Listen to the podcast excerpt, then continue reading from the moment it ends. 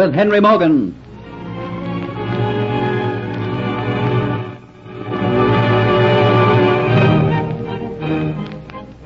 During the 17th century, Henry Morgan struck terror into the hearts of the Spaniards. Not a ship of Spain was safe from Morgan's buccaneers. When our story opens, a Spanish ship had just been taken. Tragic news for Don Pietro Pizarro, governor of Cuba, because part of his personal treasure, including the fabulous and priceless Aztec necklet, was amongst the cargo. Pizarro swore that Morgan would be captured, and his daughter Dolores swore to get the necklet back. The renegade Spaniard Diaz, a member of Morgan's crew, also coveted the necklet, and upon reaching Port Royal, incited two members of the crew to murder Morgan. That night, in a dark alley, they sprang upon the unsuspecting man, but Morgan was saved by a stranger who was unwilling to tell him anything about himself.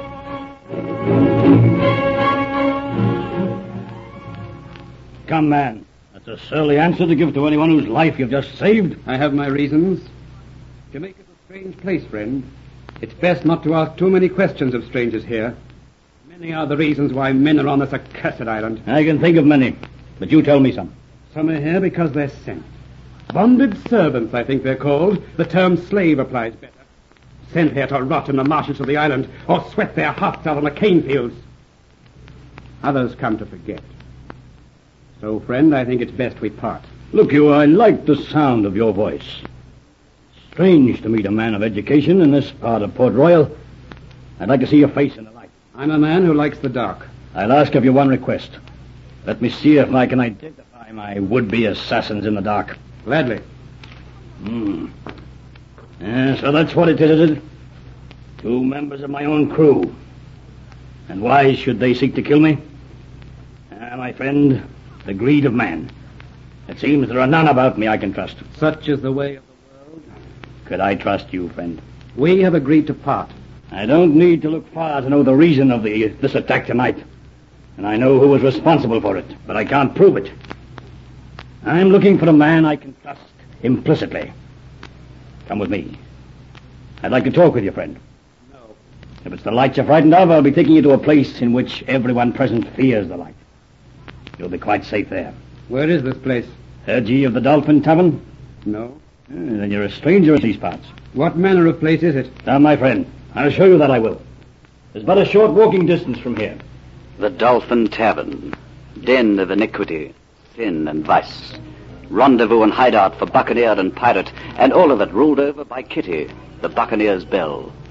Kitty, whose fame had spread into every corner, every lair, every swamp and creek where pirates gathered, from the keys of Florida to the most remote and unknown island of the Caribbean.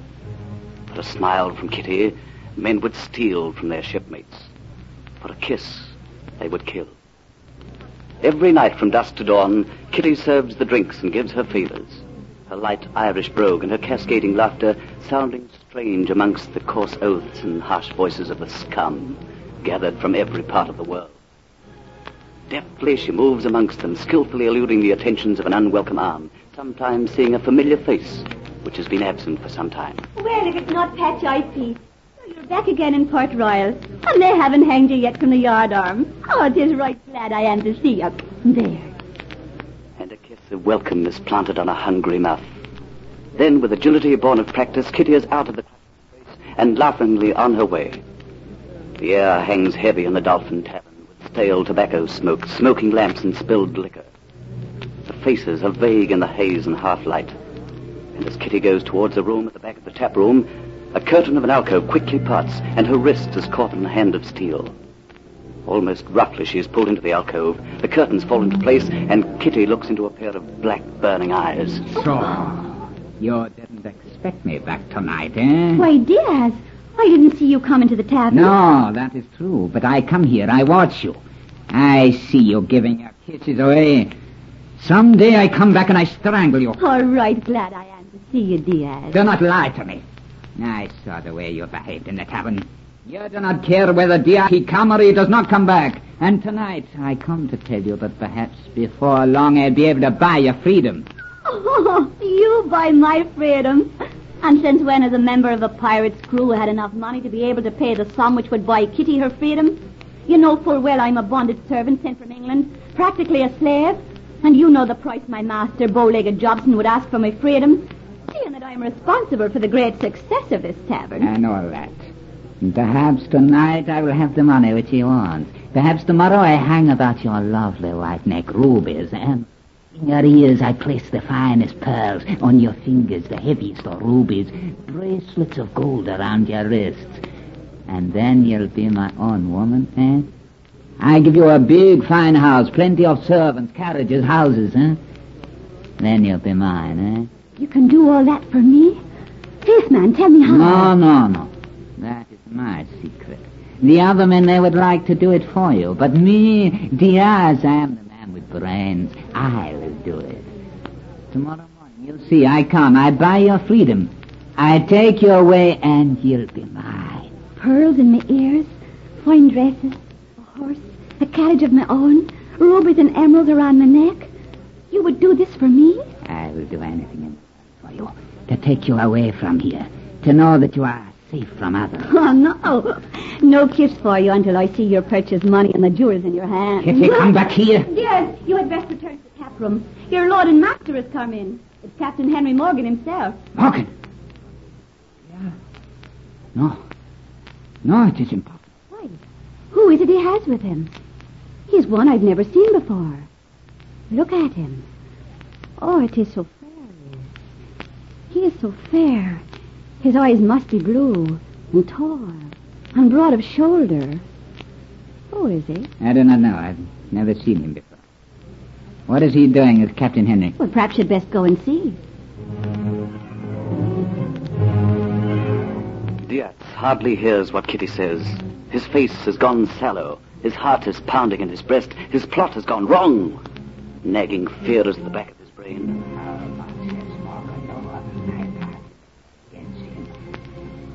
What caused it to fail? Through the smoky haze, he watches Morgan and his companion weave their way to an empty table. Morgan's companion looks at him closely. His bright steel blue eyes alight with recognition. And quietly he appraises his new friend with fresh interest. Both sit at the table, eyeing each other closely for the first time. I might have been ignorant as to what the Dolphin Tavern was, but I'm not ignorant of the name Morgan. In these parts, you'd be a strange man if you were. So you're Henry Morgan. Why did you bring me to this place? I wanted to see if you're the type of man that your voice told me you were. And am I? I have a shipload of cutthroats. Amongst them, my word is law. And yet there's not one of them I can trust. Tonight, two of them tried to kill me. You know why? How should I know? For the sake of this bauble. Are you mad, man, showing this priceless necklet in a place such as this? Look how those around you are gazing upon it. Put it away, man. Ah, there's not a person here man enough to try and take it from me. Yes, they're watching it greedily, covetously, but they haven't got the courage to come and take it. There's only one man in this tavern who's not looking at it with greed and desire, and that's the man I feel I can trust. Who is he? You. That's why I brought the bauble out. I suppose you know its worth. Hmm, taken from an Aztec temple. Finest bit of goldsmith work I've ever seen. Delicate. Like lace. Set with the purest gems. Yes, I know its value. You couldn't buy it with money. Then you are the man to be trusted. I care not for your past. I'm only interested in your future. Would you like to sail with me, young man? You can't remain hidden on this island, you know. My hand on it, Captain Morgan. I'll sail under you. Oh, and it's Captain Morgan. Oh, it's not often, Captain Morgan, that you honor us with your presence at the Dolphin Tavern. Look, you, I'd come more often if I could be sure of getting service from your fair Ah, Oh, it's a flattery of thee, Captain Harry. But your friend is a newcomer. I have not seen you here before, sir. What be thee called? Hunter. The unexpected sight of Kitty had momentarily bereft him of his senses, and as he gave his name, he could have bitten out his tongue. He had resolved never to use it again, but the damage was done. Amongst this filth, squalor, curses, and cutthroat band, Kitty seemed like an oasis in a dry and thirsty desert. Spellbound, he feasted his eyes upon her, drinking in her coppery hair, spun like a golden halo round her head, the grayness of her eyes, which gave promise of hidden fires, the warmth of her generous mouth, the whiteness of her skin, and the soft roundness of her shoulder, where her blouse pulled down. Oblivious of the stares around them, He let her hold him in her gaze, let himself read the invitation in her eyes. Why, sure, Captain Morgan. Your friend has got the bad manners. He stares at a lady. I'm sorry. I, I didn't expect to see someone like you here. I was showing my friend this pretty bauble, Kitty. You like it? Oh, oh, it is wonderful. Can I hold it to my neck? Certainly. Maybe I could fasten it round my neck. Or maybe your friend would do it for me. Well, answer, man, if you won't do it, there's plenty here who will. No, Kitty. Holding it to your neck is one thing. Fastening it on is another. Oh, I would so like to have it. Oh, it is the loveliest thing I've ever seen. A woman would do anything for a thing like that, Captain Morgan. Mayhap. But this necklace's to be put to other purposes. So I'll thank you for it, Kitty. Oh, I, I hate to give it back. Thank you. Now, Mr. Hunter, I think our business here is complete. Will you come back, Mr. Hunter, and see us some other time? I don't know. That depends. Come, Hunter. Time I was off. Good night, Kitty. Good night, Captain Morgan. Good night, Mr. Hunter. Good night. So, you think to ensnare another man, do you, you little cheat? Take your hands off me, Diaz. I've had enough of your pawing for tonight. Did you see the necklet Captain Morgan had? I, I know it well. I'd do anything to have that necklace for my very own. Yes. do you love me? That you know too well. Then get that necklace for me. Let that be the proof of your love. Get that necklace for me, and I'll be yours and yours only.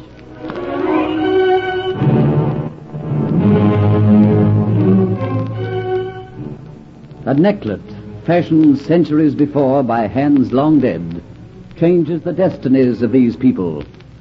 Listen for the next episode of Afloat with Henry Morgan.